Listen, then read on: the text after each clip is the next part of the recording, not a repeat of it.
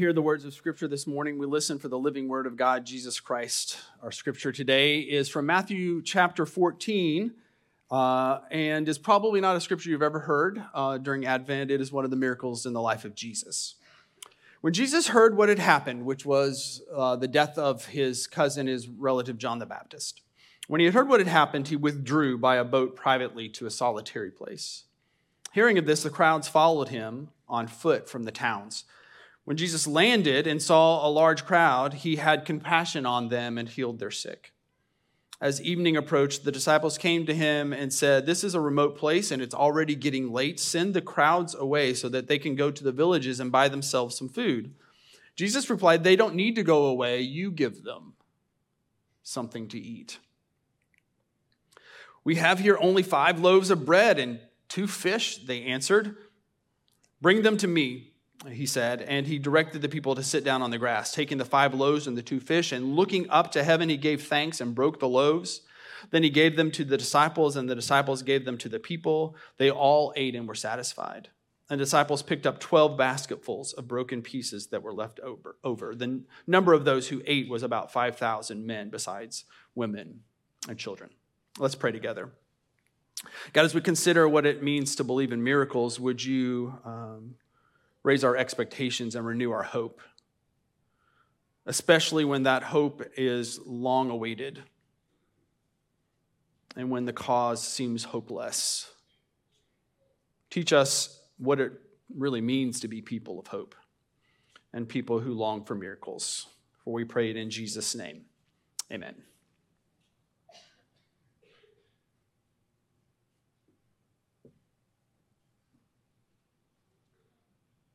Hit it. That's a miracle pill. Chocolate coating makes it go down easier, but you have to wait 15 minutes for full potency. And you shouldn't go in swimming after for at least what? An, an hour. Yeah, an a good hour. hour. Yeah. Thank you for everything. Okay. Bye bye, boys. Have fun storming the castle. Think it'll work? It would take a miracle. Bye. So, besides the need to weave the Princess Bride into a sermon every once in a while, that little clip uh, gives us a little bit of context for the way we think about miracles. Somewhere in the fairy tale genre, uh, and, and somewhere in the, maybe the, the magic side of things, uh, maybe the Hail Mary pass when things aren't going well. Is anything going to come good going to come of this? Well, it, it, it would take a miracle. And, and almost saying that, we in a way say that we, we're not sure that we even believe in miracles. And that is maybe the starting point for us as we hit Advent this year. What do you really like? There's a, a kid version of this. Uh, there is sort of the holiday spoofed up, you know, glowy lights, hazy kind of mystical kind of view of this. And then there's the adult version. What, what do you think about miracles? Over the next several weeks, we're going to be wrestling with that question and try to come up with some adult faith answers as we think about the miracles of Jesus. It would take a miracle as a, almost a throwaway statement for us. If anything good is going to come out of this, something beyond the extraordinary is going to happen, but we wonder maybe if the cause is really hopeless. Where's the place for being hopeful? You know, realistic, able to navigate the complexity of, of life, and yet expectant. Shouldn't we decide that there are certain good things worth holding out hope for, even when that hope doesn't make any sense? Shouldn't we decide sometimes that hope itself is a good thing? And doesn't our relationship with God keep us open to something in that space, and that unexpected possibility, surprise part of life, continually or, orienting, continually orienting us to uh, what Ephesians says, to the one who is able to do immeasurably more than we even ask or could imagine, according to his power at work in us. Well, what does that look like? As you listen, you probably hear us talking about miracles in a lot of different ways. And one of the things we're going to do over the next few weeks is think about how we use the word miracle. What do we mean when we say miracle? And uh, it's somewhere trying to express an elevated expectation to cast a glimpse of something more than we normally see, to express our capacity to be surprised. But at the end of the day, miracles are always about the challenge to hope, to see possibility where there might not have been any visible before, that we might dare to hope, and really to figure out what we might dare to hope for. So at Christmas, we talk about miracles. We watch movies that have miracle in the title. All with the back, backdrop for us in the church of this story that is miraculous and full of hope. The incarnation is the miracle of miracles. God deciding to unite with us so that Son of God, Son of Man, as we sang this morning, God's ways and human ways are permanently joined, affixed together. And so the expectations are raised. And those elevated expectations that we celebrate at Christmas come after long, long years of waiting. Long, long years of unmet hopes, where hope seems like it makes no sense at all. The expectation that there would be a king in the line of David goes back to a thousand years or more before Christ. And through the history of Israel, as we'll see throughout this series, there's a lot of times when, like the prophet Isaiah we heard today, they, they, they called out for God to somehow break through and it didn't happen the way they expected. Over the course of the life of the people, the, the, the, fact that they would still hope seemed ridiculous. Could God somehow break open the heavens and come down? Well, it would take a miracle, so to speak. And so that is where we begin. That's where we begin Advent with a challenge to be hopeful and to let that challenge speak to the places that feel hopeless to discover in the miracle of the incarnation a story that includes us. So, what we're going to do throughout Advent is look at the miracle stories of Jesus. We're going to come to some of the stories through the life of Jesus and help us see them and see the incarnation miracle through the lens of what we believe about miracles.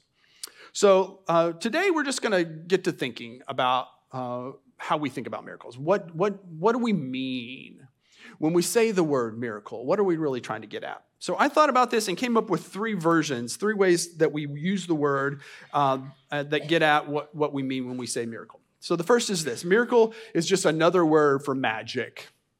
Again, fairy tales that include miracles, or uh, maybe God suspending the laws of nature in a way that we don't understand.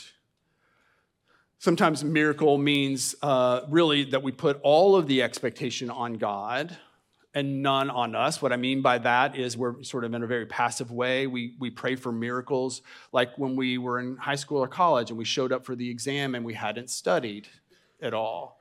And suddenly we become very religious people who believe in miracles, right? Because what do you have to lose, right? The proverbial Hail Mary pass.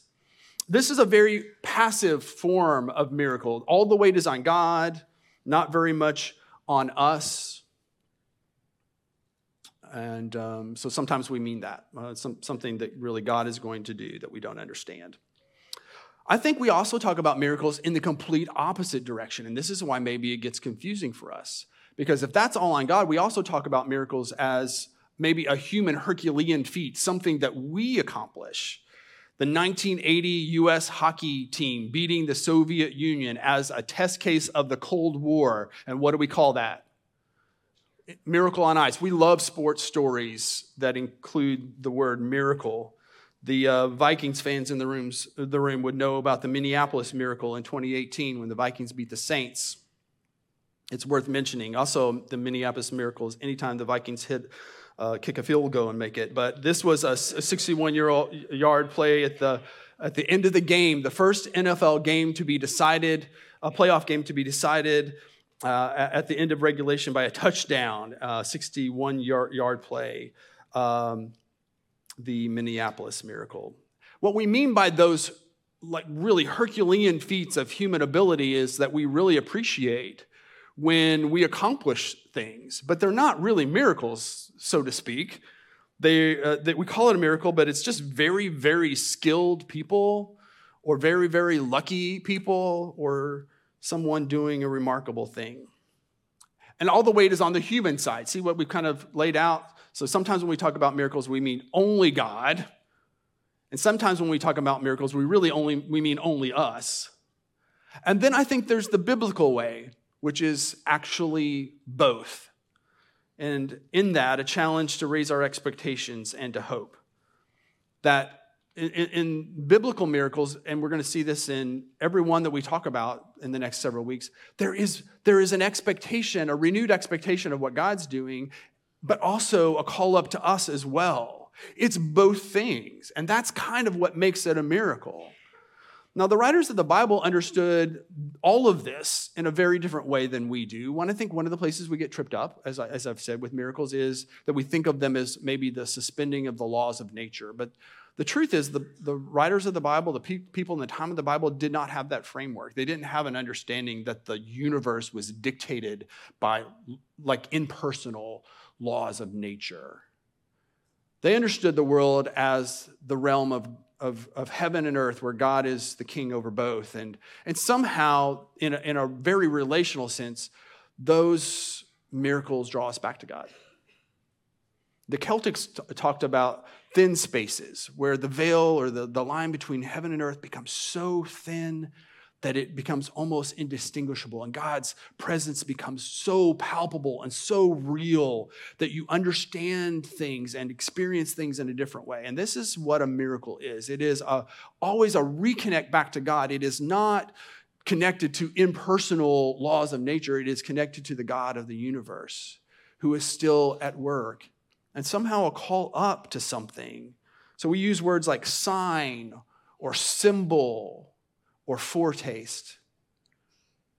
And in that, not only is God more active, a, a realization maybe that God is still present and still at work, but also a clarification of and, and a raising of our expectation as well, that we're drawn up into something. Miracles can be cheap the way we talk about them. It can be pretty cheap language. But a biblical mi- miracle is, is just the opposite. It is, is a cha- it's a challenge. And I think that challenge is ultimately about hope and not a kid version of hope, but real hope that we can stake our lives on. And for the place of hope, especially when hope seems completely ridiculous. So let's tell the story of how this plays out in the feeding of the 5,000. Uh, it is the context of the story is John the Baptist has just died, and Jesus, in his grief, goes off to be by himself. And what happens is that doesn't work. The, the plan is foiled, and the people see that Jesus is going where he's going, and they run on foot and beat him there. So he goes off expecting to get to the other side of the Sea of Galilee and is um, going to be alone, and he's the opposite of alone. Where I think any of us might have been frustrated, what we read is that Jesus had compassion. And so one of the lead ups to this miracle is about unmet expectation. I think that's kind of important and the way Jesus holds a space for, uh, for hope and hopefulness and expectation, even when expectations aren't met. Even in the place of human grief and loss, Jesus is trying to grieve, and instead he performs a, a miracle. And there's something to that. Um, that, you know, in a sense, our, our, our brokenness can make us bitter or better, and Jesus is better, but what we mean by that is he's more, he's more compassionate his grief allows him to have greater care and lean into the story of other people, to have empathy. N.T. Wright says this before the outward and visible works of power, like healing the sick, which he did, or feeding 5,000, comes an inner and invisible work of power in which Jesus transforms his feelings into love for those in need. And it makes you wonder, in other words, if the real miracle isn't mostly about Jesus able to hold that space of connection with God even when his, his major expectations haven't been met, even when he's experiencing grief and loss. Because the disciples have no such expectation, no such awareness. And this is kind of the fun part of the story. The disciples, like us, notice what Jesus is doing and they're like, "Hey, let's let's help Jesus out." Do you ever feel that way? Like, "Hey, we're going to we're going to help Jesus out a little bit here and um, and and offer our part." And it's kind of funny. So they notice the problem. We are very good at this. we can always see the problem. What's the problem? Uh, all these people have come out here and they need something to eat. Notice they also not only have the problem identified, but they already have their solution. And we do this with God too, right? We see the problem and God, here's what we're going to do. And I'm going to bring this idea to you and we'll let, why don't we just go with that? And so the disciples say the people are hungry. It only, it's, it's just a little logical step to say, hey, let's send them to get something to eat. Now, it's important to recognize that that's not really like a bad decision. Like, we shouldn't be too down on the disciples. In fact, I think in, in another scenario, maybe without Jesus kind of being especially aware like he is, any, anybody else would have said, Yeah, sure, that sounds like a good plan. It's a very kind of human way of getting that done, which is how we get most things done. So yeah, send them send them to eat, but but um, that's not that's not what happens. Uh, it's not a sinful thing that the disciples fail to recognize. You know, like oh, they're bad.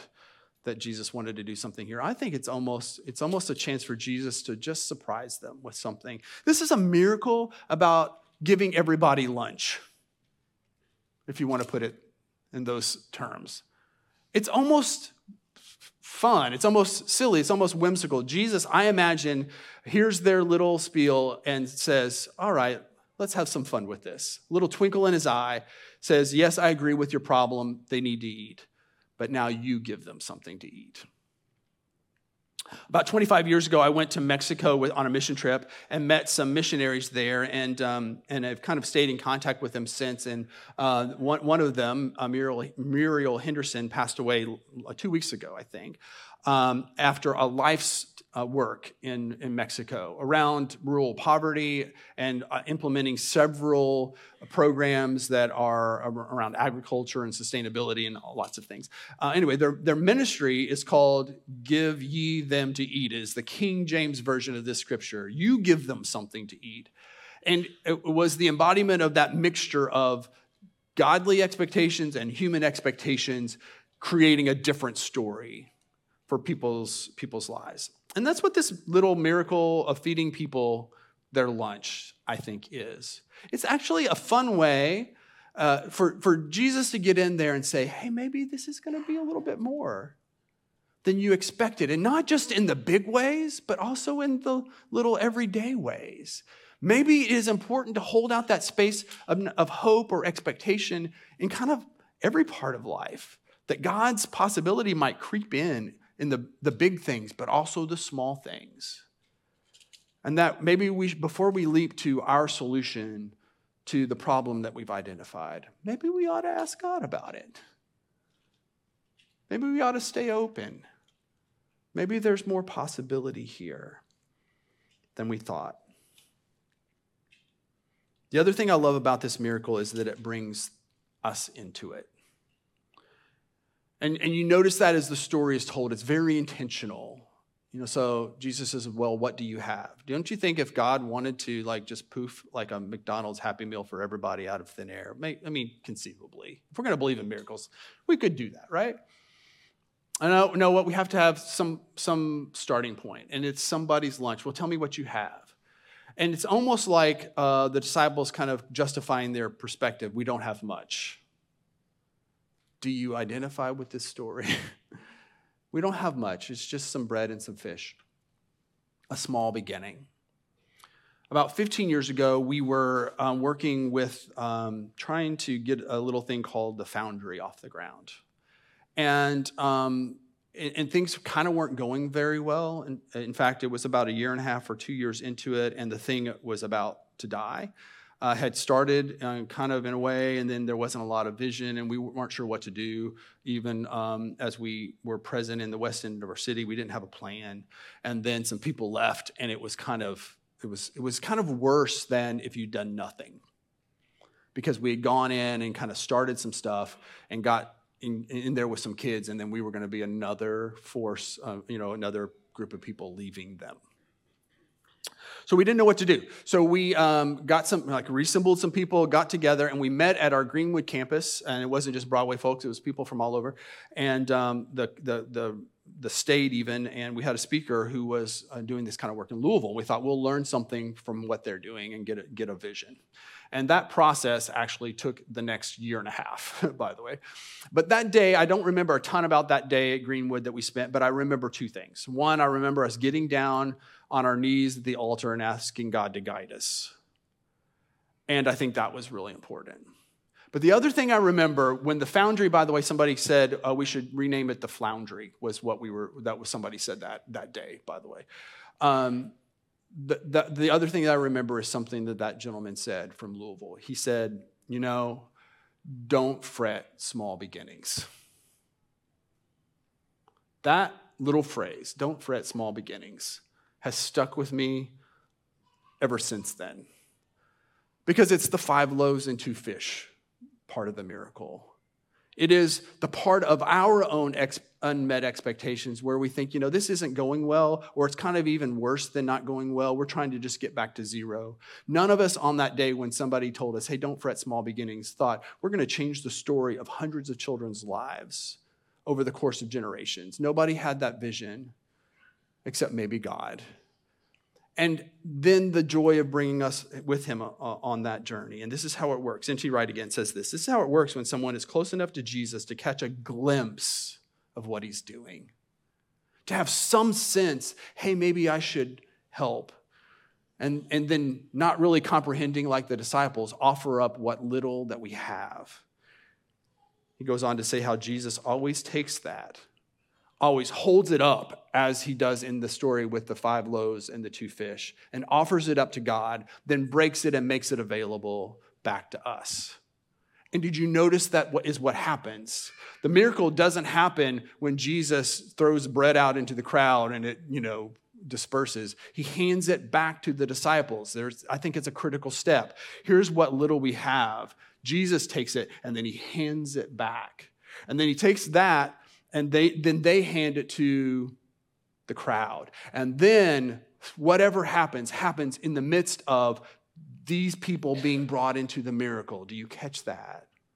It's not a miracle until we're brought into it, until we become part of the miracle. And I think this is where miracles are most important where everybody else has given up hope and we don't feel like we have a lot to, to, to build on, when we are tempted to fret small beginnings, that's precisely when God does something miraculous. And that's what we're going to see over the next few weeks. Ordinary bread and fish turn it to, uh, into hope and um, sustaining hope and when Jesus will take a moment with the wind and water and talk about peace, or how he will uh, turn water into wine and spark just a little bit of joy, and how he will use an unwed mother and a little baby to announce salvation. And this is the incarnation miracle, permanently putting together both sides of miracle elevated expectation of God, but also elevated expectation of what God would do with ordinary people, humble people. It is the challenge to renew our hope, which I think probably, well, it, it would take a miracle. And one of our challenges, very specifically during Advent, is to renew that hope in a, in a specific way. You heard about it first thing this morning in our video, that all throughout Advent and then on Christmas Eve, we are asking you to be part of the miracle. When it comes to children in Kentucky, and, and a place where we would think it would take a miracle the foster care system. Can I get an amen? to the, the reality of abuse and poverty with children in Kentucky, where we aren't doing so well. I think if anybody who knows anything looks at the reality of kids in Kentucky, we would say it would take a miracle.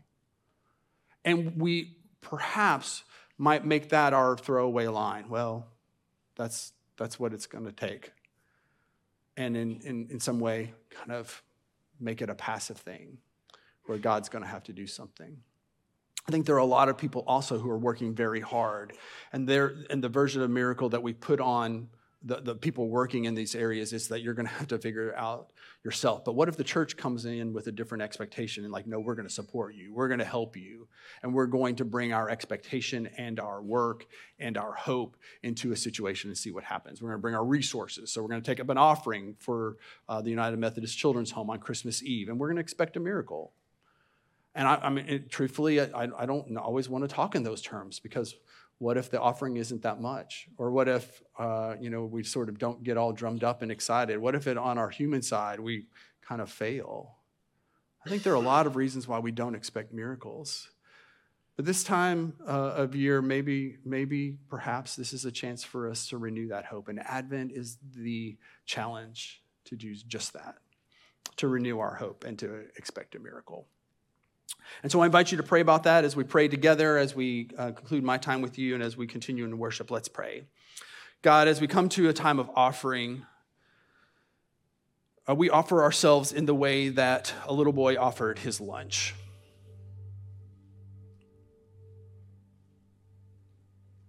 We offer ourselves in the way 12 ordinary fishermen and tax collectors offered themselves.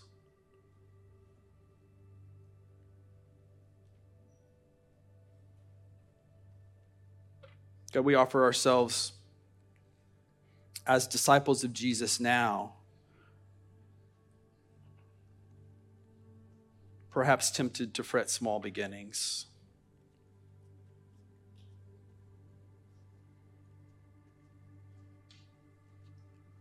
And so may our giving today be a, a sign, a symbol, a foretaste of something different.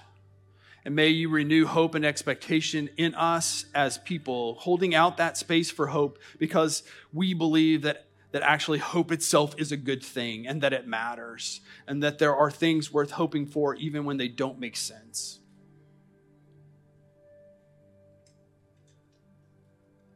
So we offer ourselves up as Jesus offered up those meager resources trusting you to do the thing that you alone can do, and then offering it back to us that you might just make us part of the miracle.